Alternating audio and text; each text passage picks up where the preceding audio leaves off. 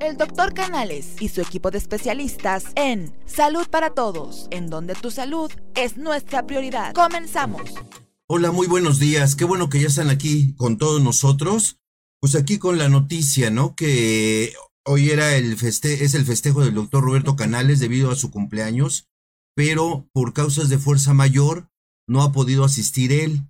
Entonces, Roberto, te mandamos todo el equipo de aquí de producción, nosotros, Fuerte abrazo. invitados, Un abrazo pues Abrazo. que, que todo salga bien, que haya una pronta recuperación y pues aquí te estaremos esperando, ¿sí?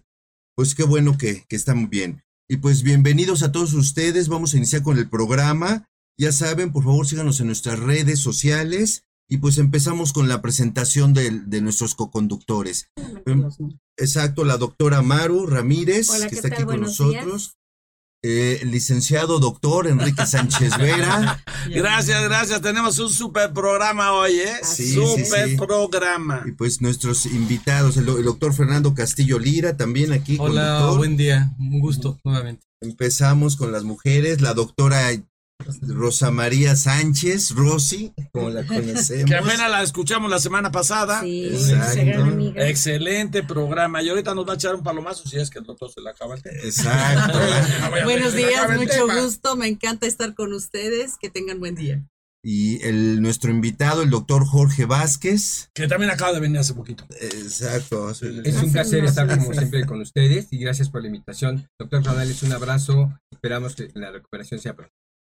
Muy bien. Y pues están nuestros compañeros representantes del laboratorio que nos hicieron un favor de traernos un presente y traernos el desayuno, Enrique. Pues Gracias ya- a Dios. Sí, Yo sí. con el hambre que traigo, Dios de mi vida. No, no, no. Se Pero estás a dieta, día. ¿no? ¿Qué dieta? Yo no conozco las dietas, Gabriel, por favor. Muy bien, bueno, pues Juan Carlos, muchas gracias, Muchas bienvenido. Sandra, este, Este. Carolina y Ricardo Carolina. Gil, ¿no? Por favor, Gracias por gracias estar aquí. Y Stephanie, Gracias. que ahorita regresa de Spansis. Que fue por los Exacto, ahorita refrescos. vienen. ¿De qué laboratorio son? Maila. Maila. y- Bailan. Maila. Y- Juan y- Carlos. Y Juan Carlos de MCD, muchas MCD. gracias. No, Ok. este Juan Carlos anda por todos lados. Sí, lo que es sí. ¿verdad? No, no, se lo Sí. jalan de todos lados al canigo. Por algo ha de ser. ¿Verdad? No, no, no, crean que no, no se lo Gracias, Sí, gracias. sí, sí. Muy bien. Bueno, pues el tema de hoy, pues interesantísimo, porque vamos a hablar acerca también de la diabetes, de una parte de la diabetes. ¿Y de cuál es esa? Pues del el ejercicio. ¿Qué es lo que tiene que hacer el paciente con diabetes? De ejercicio. Siempre se le manda, tienes que hacer ejercicio, tienes que hacer dieta, tienes que bajar de peso. Bueno, pues aquí el doctor Vázquez precisamente va a hablar de eso. ¿Qué tipo de ejercicio, qué indicaciones para este tipo de pacientes? Ok, doctor, pues algún preámbulo a todo esto, por favor. Y lo- el primer comentario que les quiero hacer es que este tema lo venía a platicar con ustedes mi hijo. Pero Ah, sí, cierto, ¿verdad? ¿Dónde anda? afortunadamente Se fue de viaje, doctor. está aquí cerquita, en Abu, en Abu Dhabi. ¡Ay! Ah, no, sí, es cierto. ah, aquí Sí, Aquí, sí, que- aquí, No, pues, llegamos en tres horas, doc, en el Este, supersónico. mandó a Sí, su sí, representante, a un servidor, con mucho gusto lo, lo vamos a platicar. Siempre les he comentado que el manejo de la diabetes debe ser siempre multidisciplinario e interdisciplinario. Dentro de la clínica tenemos psicólogo, neurobiólogo, médico del deporte y todo eso se- hacemos el, el equipo para poder hacer un, un trabajo conjunto y eso nos ha permitido que todos al mismo tiempo en general hablemos el mismo idioma. Porque a veces el trabajo se hace multidisciplinario, pero no interdisciplinario. Cuando nosotros hacemos esa parte, eso nos ha ayudado mucho. Y lo primero que tenemos que hacer es una diferenciación entre lo que es actividad física y Ujú. lo que es eh, deporte o actividad deportiva. La actividad física es lo que hacemos diario. Es decir, Caminar. si yo camino de aquí a la máquina, de lo que Ah. eso. Si yo barro, si nos ponen Y yo a barro lavar- todos los días. y, y nos ponen a lavar trastes mujer a también. barrer, voy a bar- a lavar trastes, trastes. ¿A poco sobre hacer todo. los ejercicio? Eso es actividad Claro que es física. actividad física Es esa. actividad Y sí física, cuesta pero no es. Eso- son por los lavados de Por trastes. eso, por eso está fuerte, doc. Mire. Y el ejercicio es una actividad física por un tiempo determinado, con una duración eh, eh, determinada y con un efecto determinado. Es decir, yo qué quiero con el ejercicio.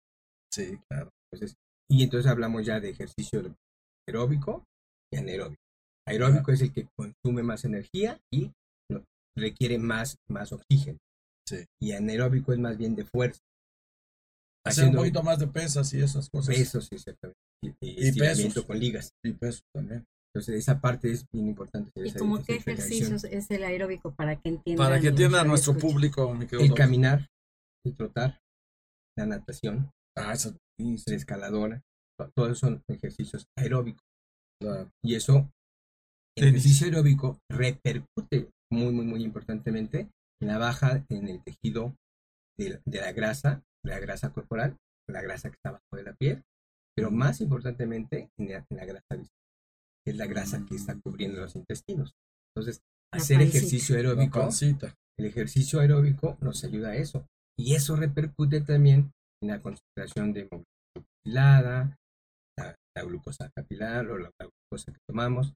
También influye mucho ojo, colesterol, triglicéridos, disminuye presión arterial, nos aumenta endorfinas, es decir, nos quita ansiedad, nos, nos quita la problema de depresión. Pues la parte que el Para que ejercicio, vean, sea, el ejercicio tiene mucho que ver en, en el manejo de las personas con diabetes. Depende de cada paciente. A cada paciente debe de- de indicársele así tal cual, como una prescripción médica. Ponerle en la receta cuántos minutos, por cuánto tiempo. Y, empezaríamos con algo muy sencillo que podemos aplicar ahorita. Y si lo hacemos mentalmente entre todos nosotros, nos vamos a entrar. Hay una fórmula que, se- llama para calcular frecuencia cardíaca máxima de rendimiento. Entonces, es 200 menos mi edad. Bueno, vamos a hacer la economía. Yo tengo 260 años y los menos 220 menos 60. Ujú. Eso me da. ¿Cuánto? No, Fernando, tú eres el que 140. A ver, sabe. rápido, yo no lo voy a decir es el aplicado. Calculadora, Él hacemos- es el aplicado. 160. ¿Sí, seguro? 220 Sí, menos 160. 60, 160. No se voy a quitar de edad, doctor. No me sí. Ese es No, no nos Sí, no, apliques, no, no. no, 160 no salen las sería- el 100%. Ni los reportistas de alto rendimiento llegan a ese 100%. 100%. Ajá. Entonces, tenemos que calcular un rango de 80 menos 60. Ese 160 se sí. vuelve nuestro 100% sí. y ahora vamos a calcularle el 80% de Oye, a ver, Fernando. ¿El 80% ah, de 160? Sí. sí. El 80% de 160. A ver, Fernando. Son 100. No, no, tú vas a fallar, Enrique, deja a Fernando. Ah, 130 y tantos. No sabía que tenía que recordar las clases de matemáticas. Sí, bueno, Juan Carlos. ¿Siento qué? 145. 145. se oye. 145. 145. ya- 145. Ya lo anoté. Ese sería mi frecuencia cardíaca máxima Exacto. para rendimiento aeróbico. Esa es mi frecuencia cardíaca, que yo tenía que llegar a 145. Sí, Pero ahora calculemos de ese 160 que salió, sí. el 60%. A ver. A ver, 160 por. Este, yo las hago mentalmente, pero además, como es mía la mía, ya me la sé. Claro, claro, no, pero que lo hagan, no, no, no, déjalos, doctor. Que Que hagan el ejercicio. Déjalos, déjalos, que Que agarren les el cueste. teléfono. 184. No, No, No, 160 es por, 60. por el no, 60%. 160 por 60. 160 por punto 6. Ah, ya. Punto 6. Ok. 160 por punto 6. Sí, para Punto que 6. Sí. Por punto 6, sí. Ahí está, 96. 96. 96. Es decir, Esa es la mi frecuencia. frecuencia cardíaca mínima Sí, para consumir buena cantidad de energía es 96 sí. y lleva- llegar hasta 145. Ah. Y, ese, y si yo mantengo ese margen, ok. 100%. estoy haciendo ejercicio aeróbico. Es decir, de 96 a 146. Exactamente. Ujú. ¿Cómo podemos medir? Hay pulseras para medir la frecuencia cardíaca. Claro. La mayoría de los aparatos ya nomás ponen uno lo- lo- No, las manos sí que ya ponen ahí. o, o ponen uno el dedo y le está midiendo la Ah, frecuencia ya. cardíaca, ¿no? Entonces Estamos en lo la podemos hacer así. avanzada ya. Es- es- esa parte la, la podemos ir haciendo. Ajá. Y eso me mantiene en un ejercicio aeróbico. Otra forma muy sencilla es, si yo voy trotando y voy platicando, estoy haciendo ejercicio aeróbico. Ay, ay, ay. Mm. Si yo voy trotando, voy caminando y empiezo a agitarme, cuidado, ya no es ejercicio aeróbico. ya. No es ejercicio aeróbico. Ya estoy eh, gastando más, eh, más energía y lo vuelvo. Sí, sí, sí. Y les pongo un ejemplo muy claro. Y a ver si aquí me ayudan ustedes con la respuesta. Juan Carlos. ¿Qué pasaría si yo les digo, si Está prendido el aire. Sí.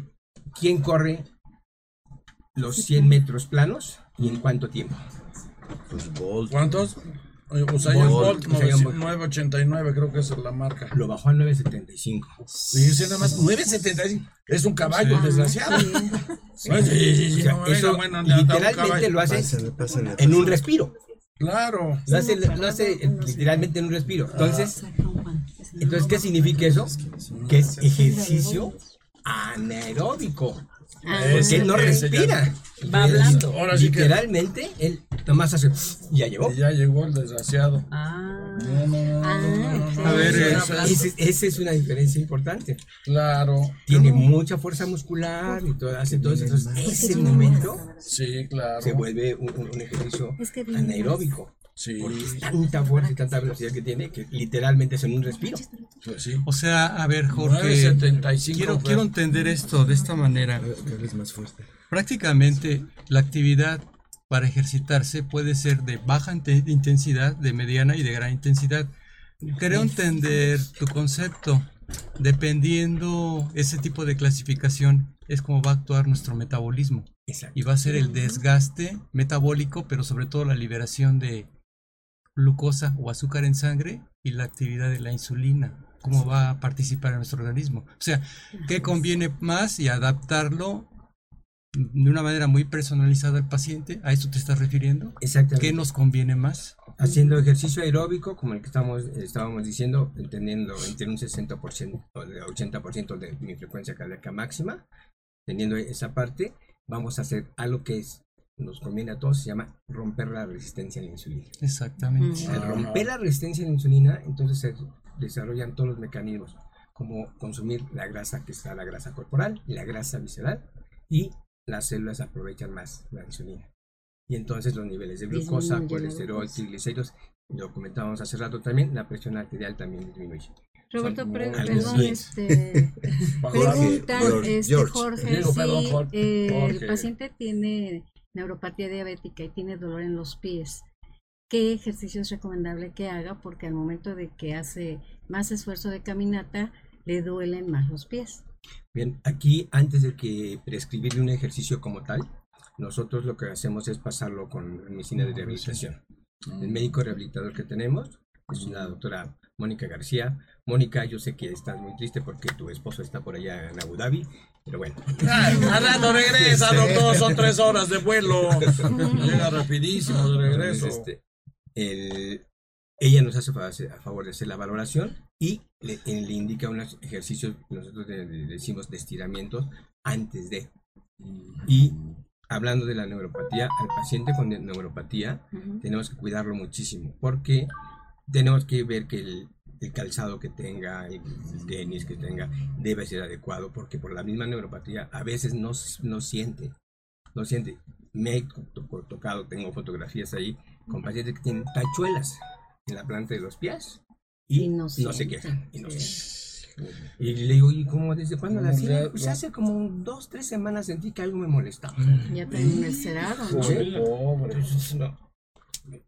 Entonces, justo dentro del el manejo integral que hacemos con el paciente es revisarlo como siempre de pies a cabeza y hacer una re- revisión específicamente para ver si una no, no hay una neuropatía diabética que la conocemos como la neuropatía en calcetín Ujú. ¿sí? o, Oye. en- o en- o también en, en este guante. Oye, Jorge, entonces por lo que estás comentando, no es algo tan sencillo. O sea, a cada paciente se tiene que personalizar, se tiene que individualizar, creo entenderlo. Entonces, a ver, Jorge, mi, mi cuestionamiento sería este, mi pregunta sería este, a menos de otras importantes que tengan que hacer ustedes. ¿Qué características, qué requisitos debe de- presentar un paciente que sea candidato diabético para realizar ejercicio? ¿Quiénes son los candidatos y quiénes no son los candidatos? Hay algunas cosas bien importantes aquí las personas con eh, diabetes deben de estar controladas en sus niveles glicémicos es decir antes de empezar a hacer el ejercicio ¿De cuántos son los niveles? Exacto, sí, doc, El, es el- control pregunta. normal en ayunas es de 80 a 120. ¿En diabético? En diabético, ¿no? 80, 120. Igual que nosotros, ¿no? No, yo, yo siempre le Pero es que para personas que no tenemos diabetes No, no, no me espantes, ¿no? 70, 99. Ah, Ah, ok. ok. Ah, ya, ya me había espantado. Sí, Sí, ya no, lo no, sé. Sí, sí, soy, ya sí, soy sí. diabético. dije. 80, 120 en ayunas, Sí, ya Y- sé. 140, máximo 160 Ajá. postprandial. Ese es un buen control. Pero puedes esperar que llegue a 180. Ajá. Te puedes Sí. recorrer. ¿no? Si, si, de, re- si de repente eh, resulta que el, el paciente tiene más de Ándale, 250 eso es. miligramos de glucosa antes de empezar el ejercicio, él debe hacerse una, una prueba si tiene cuerpos cetónicos, si Exacto. tiene cetonas. Si tiene cetonas, no puede hacer en ese momento el ejercicio, se tiene que hidratar y bajar los niveles de glucosa para poder hacer ejercicio. Antes que otra cosa. Eso es bien importante. Entonces, ese es un primer parámetro. Si tiene más de 250 y no tiene cetonas, puede hacer ejercicio. Pero si tiene más de ¿A, 250, a qué te referirías con las cetonas para que nos nuestro entienda nuestro- normalmente cuando la glucosa está por arriba de los niveles normales, el organismo empieza a jalar energía de otros lados, como de dónde? De la grasa corporal, del músculo.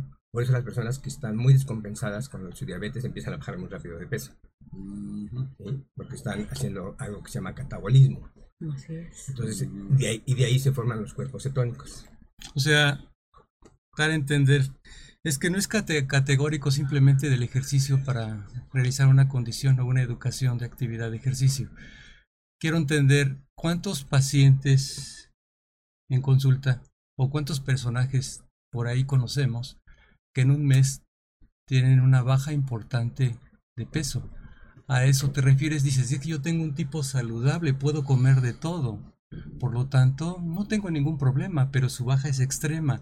Ese tipo de pacientes son los que tienen muy altos cuerpos cetónicos, Sí. que pueden descompensarse en cualquier momento y padecer de una una cetoacidosis diabética, como nosotros ¿Qué es eso, en la consulta. No, no, para, para precisamente el experto que nos, Sí. que nos comente. Sí, la- Ah. la- Referido a eso, hay una gran descompensación que pone en peligro la vida del paciente. ¿A qué se referiría eso? Un poquito más a Yo fondo. soy vegano. Exacto, yo también soy vegano y mira, estoy bien gordo. Cuando la glucosa está muy alta, y, hablamos alta arriba de 300, le- el paciente que mayor eh, grado de nivel de glucosa en, en sangre he visto es de 1050.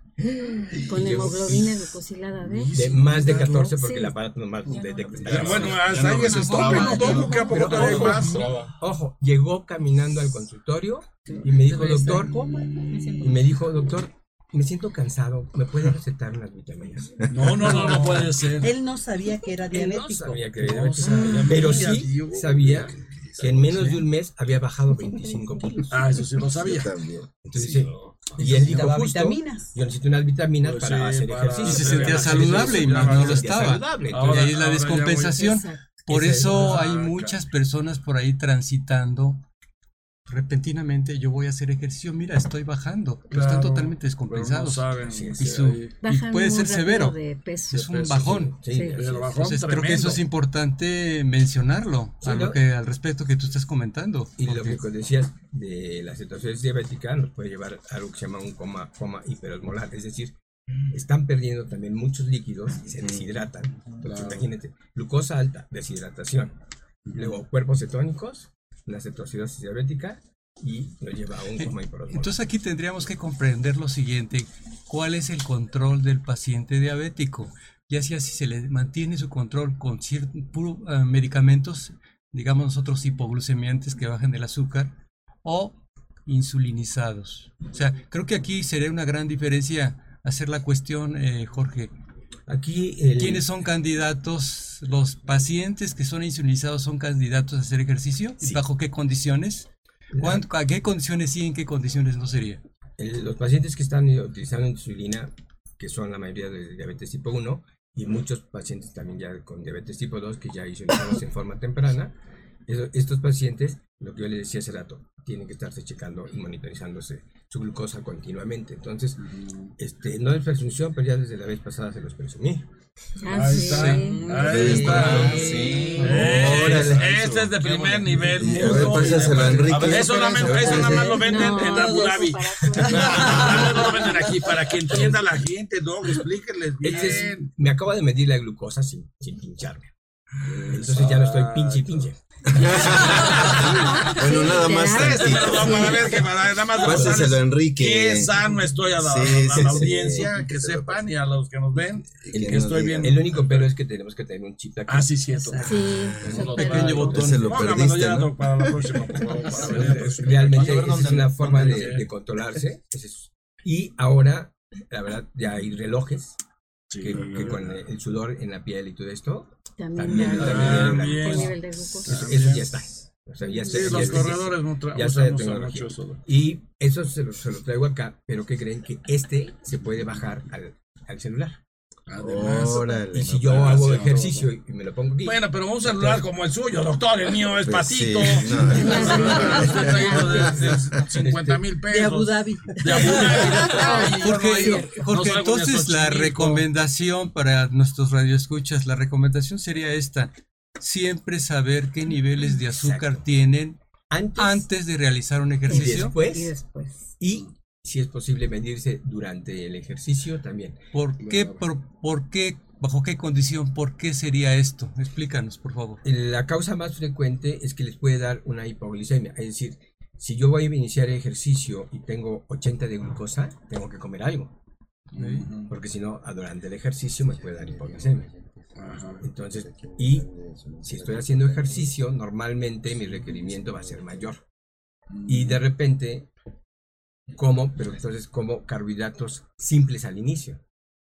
Y a la mitad, un carbohidrato que nosotros llamamos complejos. ¿Qué significa eso? Que se absorbe más lentamente y me ayuda a terminar mi ejercicio. Sería en este caso. A ver, Sí, a ver, pregunta. Adelante. es que es una pregunta también que hacen, ¿qué es lo que debo de comer antes del ejercicio y después del Sí, ejercicio? eso es lo que iba a Ah, Ah, esa era la misma.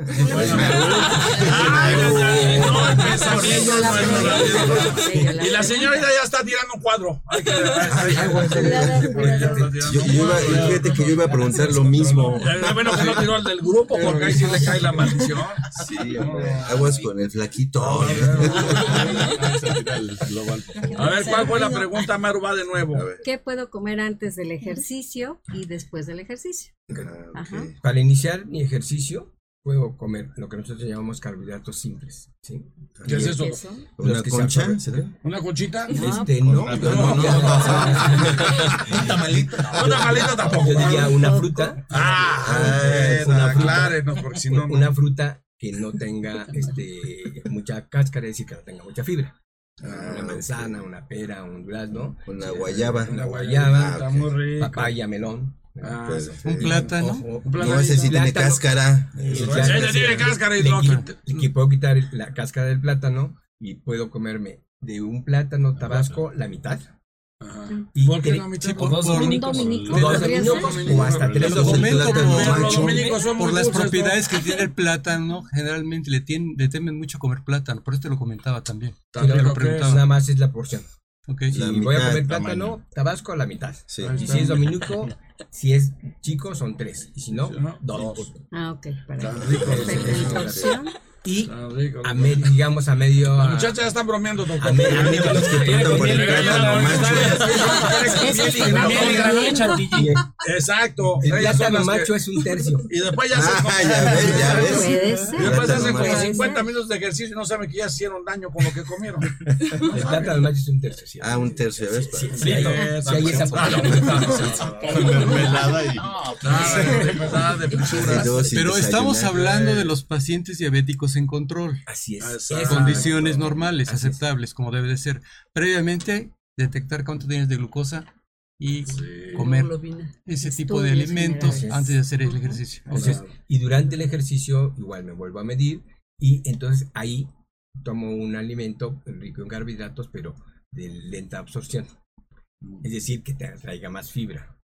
Ahí Ahora que sí. puede ser, ¿Qué pasa? por ejemplo, una naranja, una mandarina, pero con todo y gajos. Con todo el bagazo. ¿En serio? Sí. ¿Y si no me gusta la cáscara, Doc? Porque entonces to- estoy tomando el La jugo y el jugo. no, es el bagazo. Sí, el gajo. Ah, la El bagazo. Ah, Sí, o sea, es, es el contenido de fibra lo que pesa el bagazo. con, Sí. con la fibra. Sí, sí. O sea, sin cáscara. Sin Sí, cáscara. Ah, cáscara, sí, cáscara sí, sí, con sí. todo el bagazo. Sí, sí, sí. Y después del ejercicio, ¿qué hay que comer? Ahí tenemos que ver otra vez mis niveles de glucosa. Si estoy bien, puedo hacer mi. Siempre iniciar el ejercicio con estiramiento y terminando con estiramiento. Exactamente. Muchos no lo hacen, le llamo- doctor, por eso se lesionan. Calentamiento. Calentamiento, enfriamiento. lesiones. Ah, esa es la parte importante. Ca- el calentamiento al inicio, el ejercicio y enfriamiento. Y en esas tres etapas, medirme mi glucosa. Me dice exactamente. Pero yo no tengo un aparato como el suyo, doctor, ¿qué hago? Con el dedo mágico. O sea, el pinchar Ah, te pinchas. Me pincho. Exacto, los te pinchas. glucómetros Sale. convencionales. Los glucómetros No convencionales. un reloj, doctor. No tengo yo para su aparatito. para. No, la verdad es que no está tan caro. No son caros. Y no digo este qué laboratorio lo está regalando, pero. ah, díganos, doctor, No, para porque, porque- porque no pedirles. está patrocinando nada Ah, no, mejor.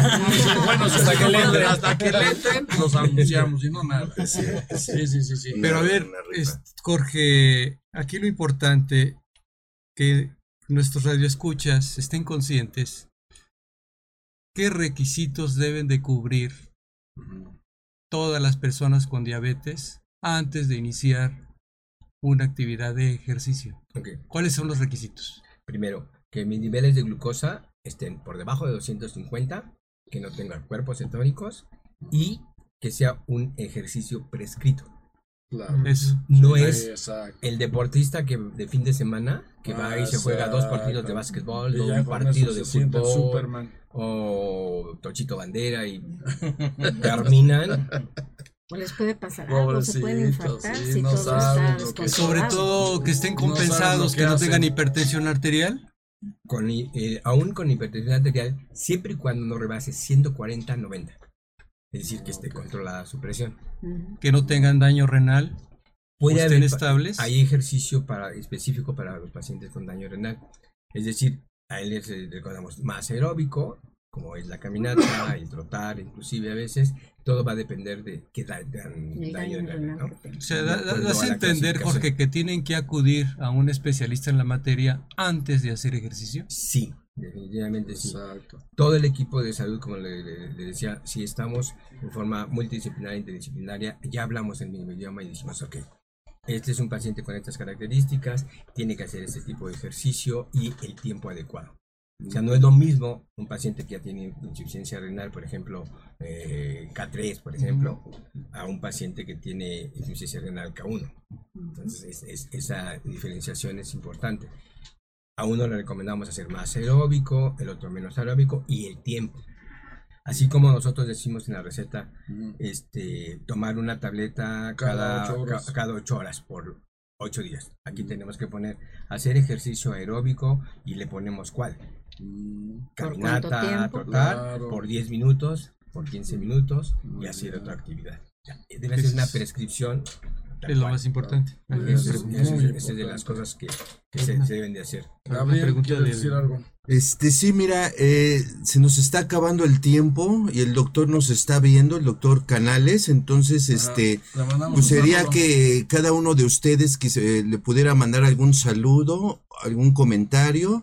Entonces, por favor, amables. empezamos nuevamente con, Con las, las damas, damas, la doctora las algún mensajito. Roberto, un abrazo con mucho cariño. Espero que en las condiciones en las que estés estés pasando feliz cumpleaños. Te mando un abrazo con cariño y que lo que te impidió venir acá se resuelva ahí pronto, con cariño. Gracias. Gracias, Maru. Roberto, te mandamos un gran abrazo, un saludo y pues te extrañamos, pero primero es la salud y esperemos que todo salga perfecto y así va a ser. Las muchachas también que hablen. Sí, sí, sí. Pero ¿dónde está la Ahí está.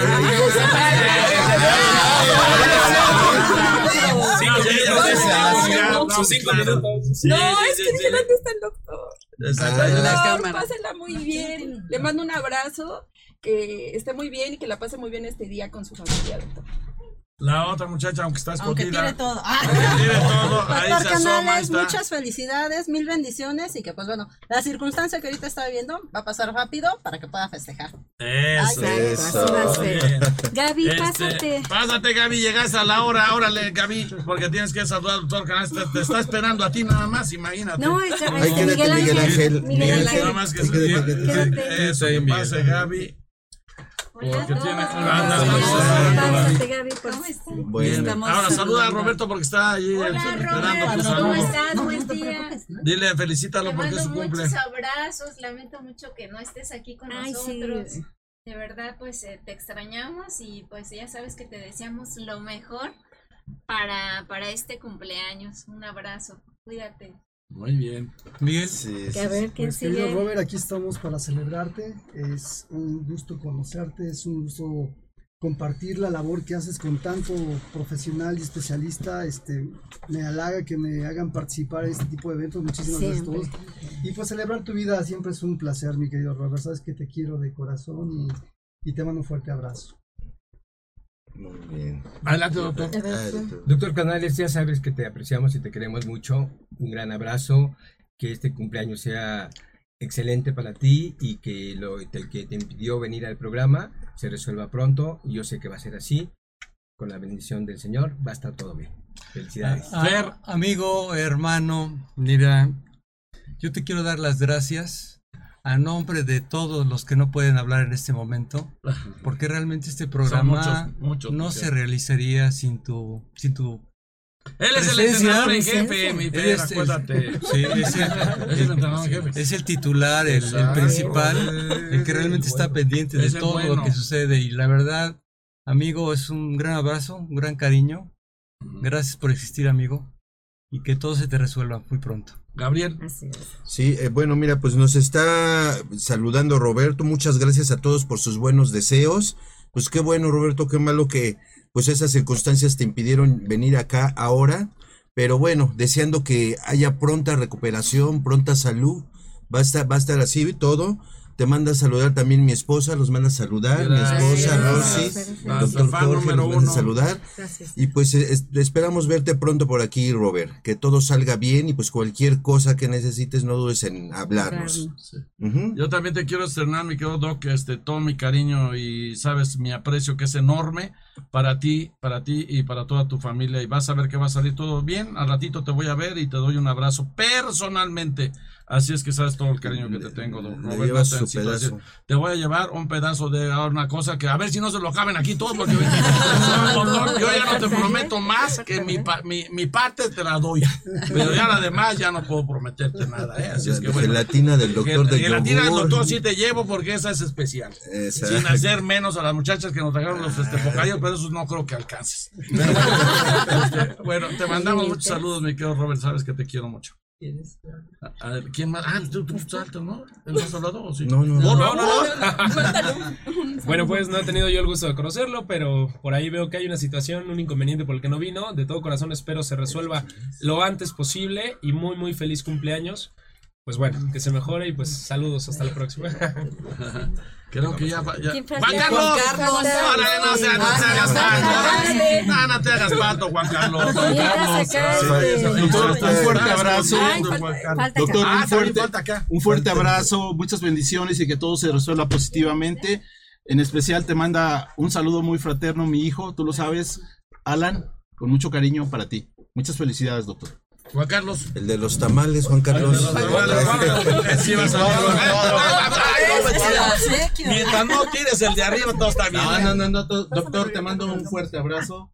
Sabes que te quiero, que te aprecio y que durante todo este tiempo que nos conocemos, la verdad es que nos has mostrado tu cariño, tu afecto y tu apoyo a, a todos nosotros. Te mando un gran abrazo y seguramente pronto nos vemos para poder este, Echar un trago. Un trago. Sí, y- sí, y una buena comida. También, Te también, quiero. también, Aunque no comamos. Que la gente sepa, pues, ay, da- ni que fuéramos tan santos.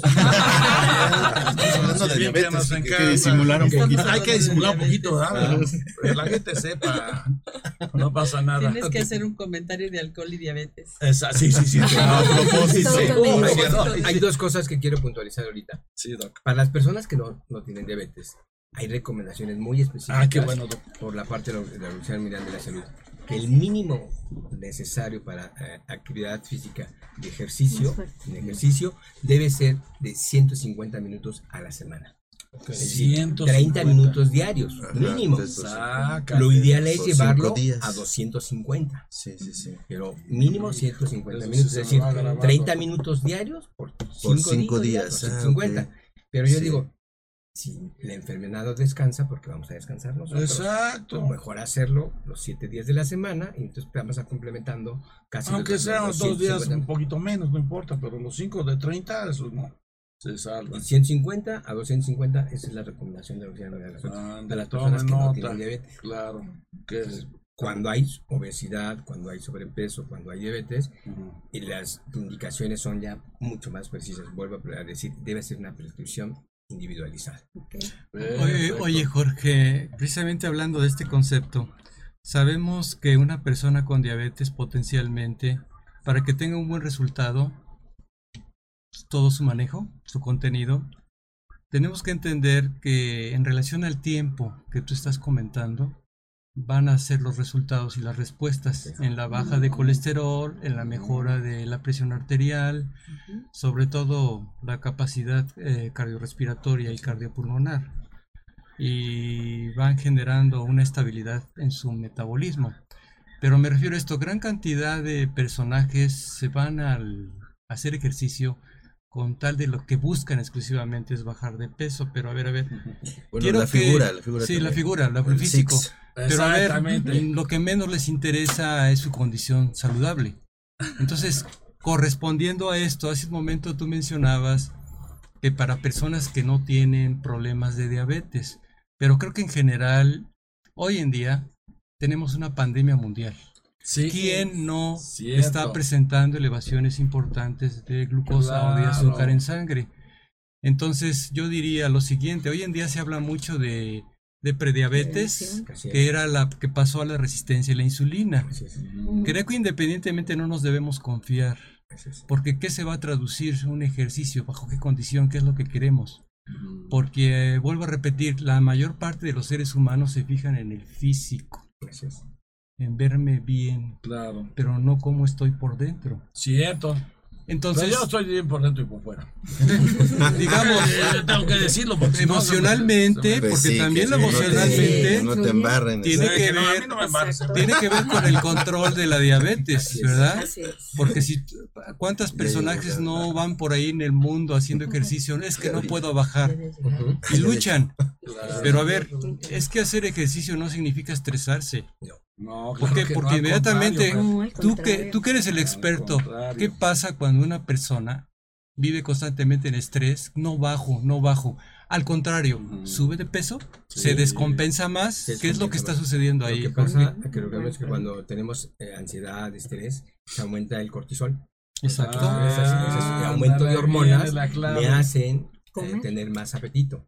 Entonces, Oh, eh, parte del manejo de las personas Por eso no se me quita a mí el hambre. Porque se me atendí bien. Hasta ahora vengo a Sí, captar. O sea, no eres tú, Enrique. No soy yo, ¿eh? es el Es el cortisol. Es el cortisol el culpable. Sí, yo, no, yo no soy. disminuir el estrés. En esta ciudad, ¿quién no tiene estrés?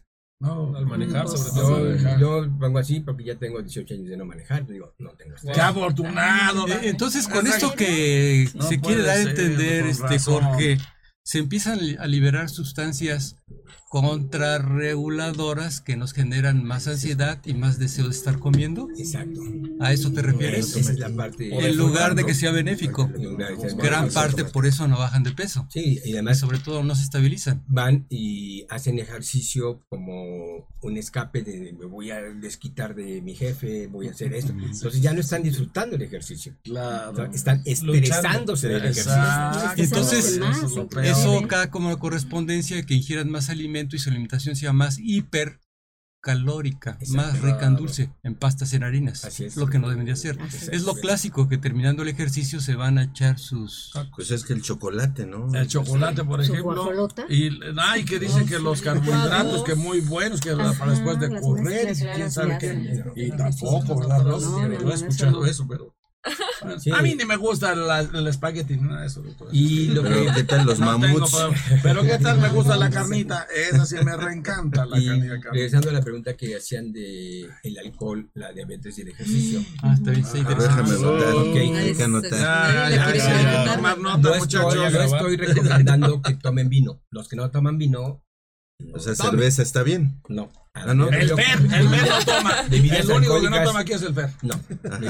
Todos los demás Pero existen estudios donde se ha demostrado que dos copas de vino tinto, es decir, pero dos copas, una de que tenga dos. de, de una sí, sí, onza sí. cada Así es, de veras, ¿de qué pero estos se lo echan así, ¿no? ¿Verdad que está mal? una, de una onza Sí, cada se una. así, ganigos. Eso sí se ha hecho en los estudios en el Mediterráneo de que, no, que sí nos ayuda. De hecho, nos ocupan como antioxidantes. Entonces, eso no- nos ayuda en, en- en el Una buen onza control. por copa. Sí, una onza por copa y máximo tinto. vino tinto y del Mediterráneo.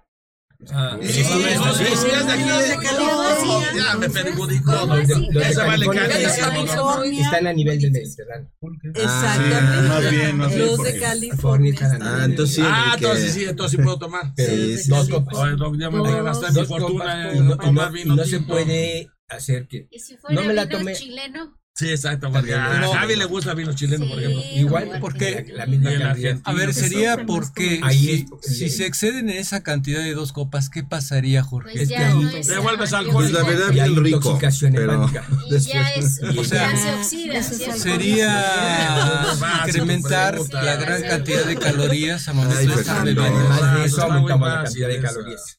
Menos La bajas. glucosa, Así es. todo, así Ok. es. Dos copitas de tos así, nada más. Pero lo que pasa es que tú tomas la tongolena. Yo tomo la tongolena. A mí me gusta la pregunta. Ahí está la Eh, doctora que.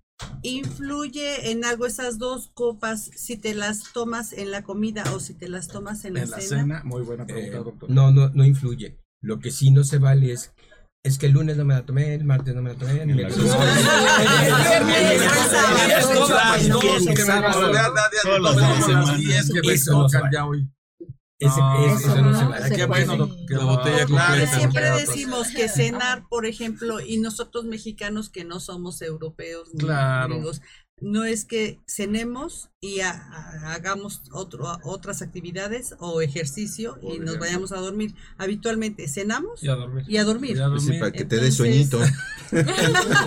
Come uno para que le dé sueño, doctora. Nos da el mal del cochino. ahí el vino no importa que te lo hayas tomado En la comida o en la cena. en la co- en Ah. Ah, ok. Ah, perfecto. Para no ponerme burro en la no noche. A ver, y los que están aquí, compañeros, ¿a ustedes tienen alguna duda acerca? Yo tengo una duda. A ver, Este, yo trabajo con jóvenes y a algunos de ellos Eso, les gusta el tema de los anabólicos, esteroides, por ejemplo, que es algo que yo veo que además tiene como cada vez más auge y más confianza en los chavos y, este, y a pesar de que les viene la ginecomastia o cristalización de rodillas y cosas de ese tipo, este, algunos de ellos siguen este uso. Consumiendo. Si hubiera diabetes en el- bueno, jóvenes y algunos hombres mayores también para sentirse fuertes siguen usando anabólicos esteroides, hormona de crecimiento. En este caso afecta. Mucho. Mucho. Efectivamente, Y lo- nosotros no, Sí. no este, estamos de acuerdo con los anabólicos. Eh, aparte que producen más que otra cosa, una hipertrofia muscular. Ajá. Pero recordemos que no son músculos que son que, que tengan una buena ah, cap- capacidad de, de insulinización, sino que son músculos resistentes a la insulina. exacto. Y, se- y le voy a poner el ejemplo más claro. Cuando uno va a un restaurante y le dicen, "Ah, mira, este tibón, este Ribeye. ribeye, Ay, todos los que este marmoleado es el que le da Ah, el sí, sabor. Sí. Pues ese marmoleado es grasa. Claro. Y eso se llama lípidos miocíticos. Sí. Y los lípidos miocíticos incrementan la resistencia a la insulina. Entonces, esa es ya escuchamos a cosas. sus amigos diabéticos. Ojo, anabólicos también nos causan ansiedad y depresión. Además. El otro día llegó un paciente literalmente así, llorando a mi consultorio, me dijo, yo no sé por qué me quiere dejar mi novia, que no sé Pues por feo le veas. no, pues como si ya estoy bien, bien, bien y me quiere dejar. Pues, Digo, a ver, pero ya pues, te ¿qué hablaste tienes? con ella. No, es que estoy pensando que me quiere dejar. Digo, no, espérame. ¿Qué te estás poniendo? Disfunción eréctil. Y ella me dijo, Ay, no, es- es que ay, mi entrenador me dijo que este Mm. anabólico, que este otro, que el otro. Entonces dije, Lo que te estás haciendo es un síndrome menopáusico. Wow. Estás haciendo un síndrome Desorden hormonal Oh, terrible. madre. Y problemas de erección. Trae disfunción Sí, eréctil. eréctil está Por eso dicen desde grandototes la que- primera pues, dosis. Y cuando ustedes Eh, ¿sabes vean, lo que dicen? Ya, ya hasta ahorita capto. Por eso yo no hago ejercicio. es que, es un mito a ver, la disfunción. con la pregunta que... ninguna manera y menos- Sí. Así es. Exactamente. Por. Es que con la pregunta que hizo Miguel, generalmente, desafortunadamente, en la gran cantidad de lugares donde se realiza el ejercicio, se asume esa característica de ingerir mucho anabólico. Por supuesto. Entonces- claro. y ahí mismo los venden, Sí. Entonces, Sí. Sí. no nada más es daño renal, te andas infartando, Así es. Sí. ¿sí? independientemente de la Sí, Ya de ese daño, ¿verdad? que eso ya es más grave. un Y infarto, daño imagínate. hepático. Entonces, creo que esto es bien importante que quede Claro muy que- marcado. Sí. No es irme al graben ejercicio e amigos. incrementar volumen. Es la hipertrofia. La intención del ejercicio es que sea tanto aeróbico como anaeróbico. Saber de que todo ejercicio debe tener toda una condición, elasticidad, fuerza y resistencia. Y cada acción de ejercicio te va a dotar de esas características. Por eso debe estar con un experto. Jorge. No es, no es lo mismo tener un músculo hipertrofiado, un, un- un- un músculo que esté elástico, que, tenga, que tenga cierta hiperplasia, Ajá. Claro. y que se esté recuperando ese músculo. No es mío, Ese es, es un músculo que no es, que no es- que- que no es, este, eh, eh, resistente a la insulina, sino que es sensible a la insulina. Entonces, esos lípidos que se concentraban en, en el músculo se quitan. Entonces, hay mucho menos lípidos miocíticos. Y ojo, me- hace rato me preguntabas de la presión arterial. Los lípidos miocíticos, cuando están en menor cantidad, disminuye la resistencia a la insulina, mejora la, la sensibilidad a la insulina y mejora la presión arterial a través de todo el sistema renina-angiotensina. Y ahí actúan los ARA2. ¿Qué es eso? ¿Qué es eso? Que ahora explícalo para que lo entiendan los Sí, ¿qué- qué presión. significa el Del ARA2? público. Son medicamentos para este, bajar la presión arterial, regular la presión arterial, ¿sí? Y son inhibidores de la, de, de la- del, de la, de la angiotensina 2. de la Así angiotensina es. 2. Entonces, realmente eso es de las cosas importantes que hace el ejercicio. Hacer todo ese cambio y, y regula. Entonces, por eso hace rato les les decía que también nos, nos disminuye la presión arterial. Antes de que sacar el programa, doctor, tus datos, este, ¿a qué hora sales al pan? Ah, Es que nos escuchan muchas mujeres, doctor, perdón. Ya siempre hay alguna necesitada. doctor. De, la prescripción del ejercicio. Sí, qué bueno que lo aclaras, Qué bueno que lo aclaras, doctor, porque yo no, no me había ido por ese lado. ¿eh? Claro, con mucho gusto. Actualmente me encuentro en calle 4, número 14, la colonia es Reforma Social. La alcaldía es Miguel Hidalgo. Los teléfonos son 5202-6217 y 5202-4828. Y ahora más Estamos del lunes, doctor. estamos de lunes a sábado de 9 a 9. Y repito los teléfonos: 5202-4828 y 5202-6217. El doctor Jorge Vázquez, que es una eminencia. Ya lo escucharon, ahí está. Nosotros no mentimos aquí. Aquí vienen puros doctores de primer nivel, ¿eh? No vienen ahí patitos, ¿eh? No, no. No, patitos aquí no aceptamos. Muy bien, doctor. Y por último, quiero hacer un comentario que la verdad, eso.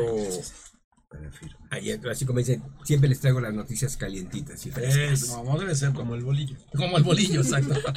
El día de ayer estuve en una empresa que para enero va a sacar un marcador que te va a decir cuatro o cinco años antes de que te empiece la insuficiencia renal. No, no, no es cierto, doctor, no está bromeando. Sí. Perfecto. ¿En serio? Es en serio.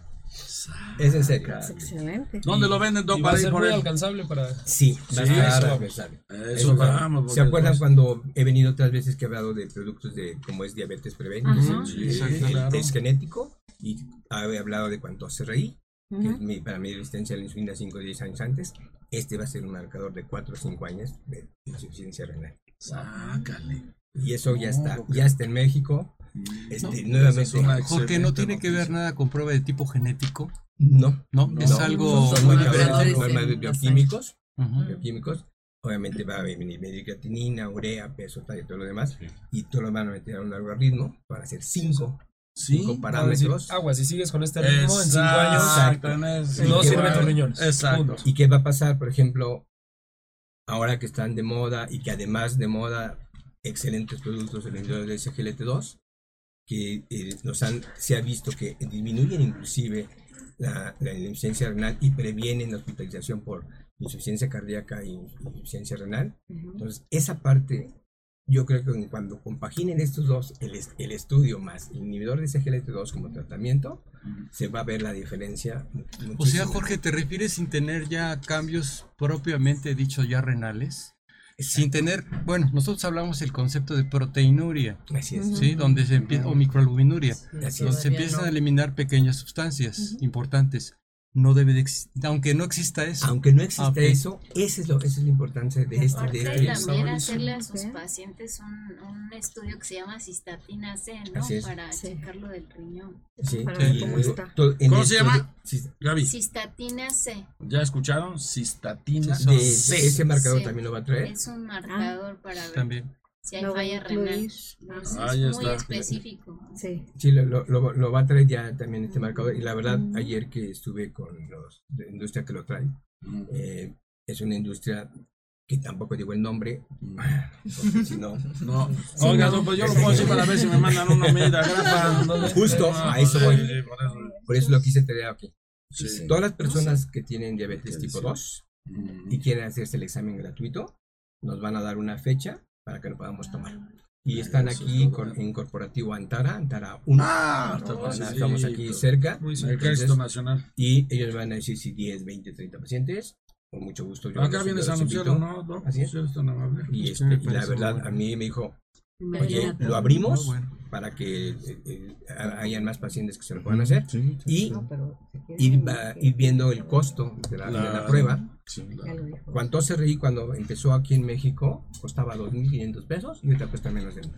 Mire, Porque cada vez se usa más. Y sí, sobre todo sabes que está interesante este último reactivo, porque a nosotros como médicos nos da las armas más exquisitas y decir, si no haces esto, te pronostico potencialmente que te va a pasar esto. complicaciones. Sí, Y no es espantar, No, es hablar con la no, realidad. es prevención. No, Es prevención. prevención. Porque no la, prevención. no la hay, no existe. Prevenims. Ay, ay, perdón. Más vale. Más vale. Te van a cobrar. Perdóneme, es que tengo WhatsApp ahí. Sí, porque el, el- los otros tipos de reactivos sí son muy interesantes y muy buenos, muy benéficos, pero me, nos cuestionamos o me cuestiono al respecto, no sé ustedes qué piensen. El decir, me voy a hacer una prueba para ver si voy a determinar hace 5 o 10 años, ¿sí? ya tengo todo el dato para, para ser diabético. ¿Quién lo va a querer hacer? No lo hacen. Claro. Y creo que en este caso el arma de, de las características del pronóstico renal va a ser más satisfactorio, al menos para nosotros como médicos. claro. Muy buena arma, ¿eh? Muy Sí, buena. Ya si el paciente no lo, co- no lo No lo conceptualiza, ya es cuenta, otra entonces cosa. ya Sí, es su culpa. el- ayer que estuve con esta empresa me decía que, por ejemplo, las pruebas de cuánto se reí cuando se hace siete años que las lanzamos aquí en México, estaban más o menos en promedio haciéndose mil por mes. O sea, realmente eran Muy poquitas. muy poquitas, mil por mes. Pero ahorita están haciendo alrededor de diez mil por mes. Ahí está. Mira cómo cambió, ¿verdad? Ya dije, Cómo ya se cambió. tomó conciencia y Claro. por eso pudieron bajar el precio. Claro, mientras se oferta, más, con el nuevo. mientras más demanda la, la Entonces, oferta. La idea con esta prueba es justo eso, hacer prevención y, eh, y lo quieren eh, compatar o ser compatible con los inhibidores de G- SGLT2 porque se había visto que al principio los de SGLT2 aparentemente bajaban la filtración glomerular, digo aparentemente, Ujú. porque uno de los primeros datos de que ya empieza a haber una insuficiencia renal es la hiperfiltración. Exacto. Claro. Sí. Entonces no bajaban la- el filtrado glomerular, bajaban esa hiperfiltración y normalizaban.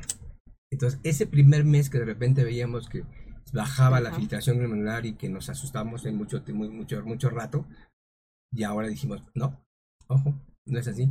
El paciente estaba hiperfiltrando y lo que hizo fue normalizar. Exactamente. Es una compensación. Sí, Sí. el cuerpo. El mismo cuerpo compensa sí, con los medicamentos. Es que hay últimamente hay bastante de echar de mano Mm. entre el arsenal farma- farmacológico para es. poder hacer algo por el paciente. Y finalmente comentarles que toda esta parte del ejercicio y todo eso es porque estamos dando un enfoque que se llama cardiorrenal y metabólico. Y para que no se olviden de, qué es cardiorrenal y metabólico, siempre les digo, cariño, recuérdame a mí. Eso, No, y- renal y- y metabólico. Y sobre Claro, todo, yo quisiera, bien, quisiera dar este mensaje que es primordial para entender realmente este concepto. No hay que ver a la diabetes nada más como un padecimiento único como azúcar en la sangre. Ujú. O sea, hay que entender hoy en día, ha habido una gran historia en el desarrollo de la, de la comprensión de la diabetes. Se le ha llamado de diferente manera a través de la historia. Pero creo entender una cosa, siempre que tengamos algún paciente que tiene hipertensión arterial, que tiene un problema renal, que Claro. tiene un problema en su hígado, que tiene un problema en su corazón, en su cerebro, en sus ojos, hay que pensar lo primero en la diabetes. Claro. ¿Por qué? Porque no va sola. Así es. Y es lo que menos se puede imaginar el ser humano, lo que menos piensa y sobre todo lo que menos acepta. Y porque es un enemigo Y silencioso. por eso tenemos complicaciones. Fer. Es de enemigo silencioso, si le han llamado. Sí. Porque es tristemente, es decir, las estadísticas, en el 2014, la OMS reportaba 422 mil millones ya de, de pacientes diabéticos a ¿En nivel serio? mundial. En 1980 reportaba 108 mil millones en el mundo. O sea, Ajá. s- más que se ha duplicado, las cifras se están incrementando. ¿Qué es lo triste? Más del doble. Sí, sí, Ah. la estadística que se Es una pandemia para, esto. para Claro, el- es una Ya. pandemia. Para el 2030 era de 650 millones, pero se va a llegar a lo- al 2020 con esos 650 Ah, Sí. millones. Dios de mi vida. Entonces van a caer por las calles. bien. O sea, Muy bien. Pues ya, Pues este, ya, nos vamos, pues ya se acabó ya el programa, afortunadamente. Va de regresar el doctor Jorge Vázquez. Va a Exacto, con las Claro. pruebas y todos ya más delgados. Y Ya más delgado. Enrique ya con a azúcar. flaco. así, así como yo, más delgados. No, más. Más. No, no presumas. Entonces, este, pues Roberto, este programa dedicado a ti, que Exacto. salga pronto eso, todo va a salir muy bien. Todo va a salir Y pues bien. los esperamos aquí la siguiente Un semana. abrazo y gracias. Exacto, vendrá el doctor Eugenio Salgado, pediatra. El tema será maltrato cuate, infantil. Tu cuate, tu pediatra. Con mi Ya es tu pediatra de confianza, ¿eh? Puros amigos. Entonces, este, pues por aquí síganos en nuestras redes, ya saben, Facebook, Salud para Todos, todos con mayúscula, Twitter, Spotify, YouTube, todo. pues ahí los vemos. Muchas lados. gracias a manita ¿Cómo? De La manita. Ah, sí. Adiós. Pónganle la mano, ahí nos pueden ver el podcast, ahí nos pueden ver todos los programas, pueden ver a las muchachas, pueden ver a los feos, menos a mí. Yo soy el Saludos más- a todos. Felicidades. Felicidades. Felicidades. Felicidades. Nos vemos, Doc. Bye.